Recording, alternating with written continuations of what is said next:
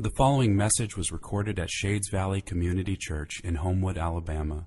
For more information and resources from Shades Valley, please visit us at shadesvalley.org. Shades, I invite you to open your Bibles to Matthew chapter 5. Matthew chapter 5. Um, next week, next Sunday, we will begin a new series in Matthew chapter 5. Uh, many of you are probably familiar with Matthew's chapter 5 through 7, infamously known as the Sermon on the Mount. So we'll begin a new series creatively titled The Sermon. But today, uh, today is actually a body life Sunday, which for some of you, that got you really excited. It's your favorite service of the year. And for others of you, you wish you'd known beforehand so you could have stayed home. And for others of you, you're confused. You're like, what in the world is a Body Life Sunday? It's a special service that we do twice a year. People think we do it all the time. We do it twice a year, y'all. Um, so, yeah, it's a special service we do twice a year. And what we do is, uh, during the time in which we would normally hear the preached word, uh, instead we hear words of testimony. Testimony from you, from the body. We open up this microphone, a very scary thing to some people, but we open up this microphone and we get to hear what God is doing in the lives of people in our body, hence the term body life. This is not a soapbox time. It's not political opinion hour. It's not time for like mini sermons or anything like that. It's a time for testimony. For you to bear witness to what God is doing in your life. Testimony is a part of biblical worship that honestly has been lost in a lot of modern settings. Uh, just go throughout the Psalms. Some of the Psalms are literally testimonies of worshipers that they would give, calling the congregation to hear their reasons for praising God. It, it, there are testimonies that worshipers would give as they offered their sacrifice on the altar. They would stand beside it, let everybody know why they're offering the sacrifice, and call them to join in the worship and praise of God. It's a part of biblical worship. And so, one of the ways that we have tried to recapture this in our worship at Shades is through body life. And I don't know about you, but this morning, I need to hear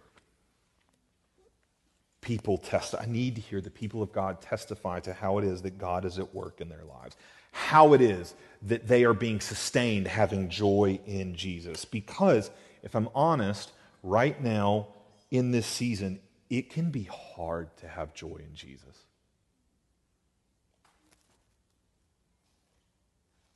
It can be so hard and difficult. And yet, as I continue to read Scripture again and again, Scripture unabashedly stares into the darkest and the hardest places in our lives and declares again and again, yep, there, precisely there, when it's darkest and hardest in your life, there is where true joy in Jesus is most deeply found.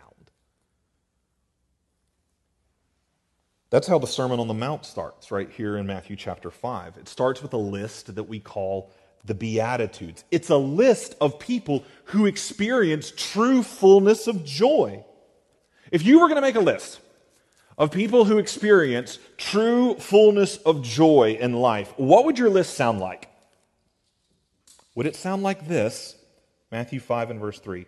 Blessed. It's the word makarios in Greek. It means truly joyful. Full joy, fullness of joy. Could be translated as happiness. Or one scholar translates it as flourishing. Blessed's not the greatest translation right there unless you're thinking of the state of blessedness.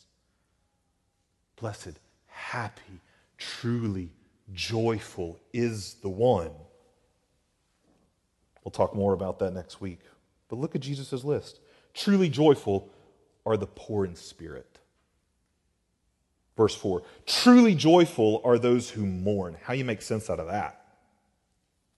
Verse 5 Truly joyful are the meek, or those who hunger and thirst for righteousness. Truly joyful are the merciful, the pure in heart, the peacemakers. Those might sound like positive things, but those are typically the people who end up on the underside of society's boot. You don't believe me? Just look at what Jesus says next in verses 10 and 11. Truly joyful are those who are persecuted for righteousness' sake. Those are the meek, the merciful, the pure in heart, the peacemakers. Those who are persecuted for righteousness' sake. Truly joyful are you, shades, when others revile you and persecute you and utter all kinds of evil against you falsely on my account. Isn't that when you've got joy? When you've been slandered? And yet, verse 12, Jesus says, Rejoice and be glad. Jesus sounds insane. Is it just me? Like we're so used to this list that we read it positively, and it's not positive.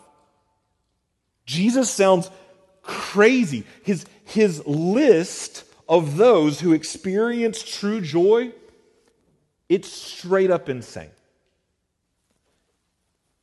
It seems upside down. And that's because it is. And that is precisely why these people experience fullness of joy. Because Jesus' kingdom is an upside down kingdom where the first shall be last, the last shall be first. Where those who try to keep their life, hang on to it, grab it, will lose it. But those who lose their lives for his sake and the gospel will find true life. It's an upside down kingdom where life itself comes through death because it's a kingdom that comes through the cross. The cross, the darkest, hardest place ever. And Scripture unabashedly, unashamedly declares there, yep, there, precisely there is where true joy in Jesus is found. Like through the cross, that's where the poor in spirit find joy. Because look at the rest of verse 3. Happy, joyful are the poor in spirit, for theirs is the kingdom of heaven. Through the cross. Through the cross is how those who mourn find true joy, because verse 4 says, For they shall be comforted.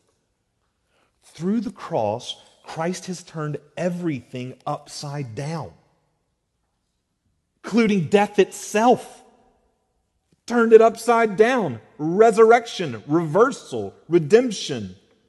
It's a turning over and upside down of everything. Christ has turned everything upside down through the cross so that those that the world normally tramples on in order to possess this world, the meek, the merciful, the peacemakers, yeah, they will, we're told right here, they will inherit the earth. They will receive mercy. They will be called sons of God. So, right here, right now, no matter what they face, no matter what we face, even if others revile us, insult us, and utter all kinds of evil against us falsely on Jesus' account, we can rejoice and be glad because we get the reward of the upside down kingdom of Christ. His cross guarantees it. So, so, this morning, I'm just curious if anyone can testify to this upside down kingdom. I, am curious if right now, in the midst of whatever you are facing or going through, in the midst of this season, can you testify to God being at work, fanning the flame of joy in Jesus in you? I'm not asking, can anyone come up and in the midst of a really hard season give a giddy chipper testimony. If you can, that's great, fine, fantastic. But that's not what I'm asking for. I'm asking if you can testify to the sustaining power of God amidst the hard and the dark. Like shades, can we testify to true joy in Jesus? Due to the sensitive nature of some of the testimonies shared during our body life services, we do not include these in our podcast. If you are a member of Shades Valley Community Church and were not able to attend during this recent Body Life service, please contact us at office at shadesvalley.org in order to obtain an audio copy of the testimonies. Thank you for listening.